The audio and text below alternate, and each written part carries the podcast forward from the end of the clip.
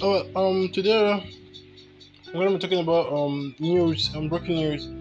Um, U.S. lawmaker who led charge against restrictions cheers Canada. Cheers Canada U.S. border news. That's the news line. News head, headline. U.S. um U.S. lawmaker who led charge against restric- restrictions cheers Canada, US, Berliners. Thank you.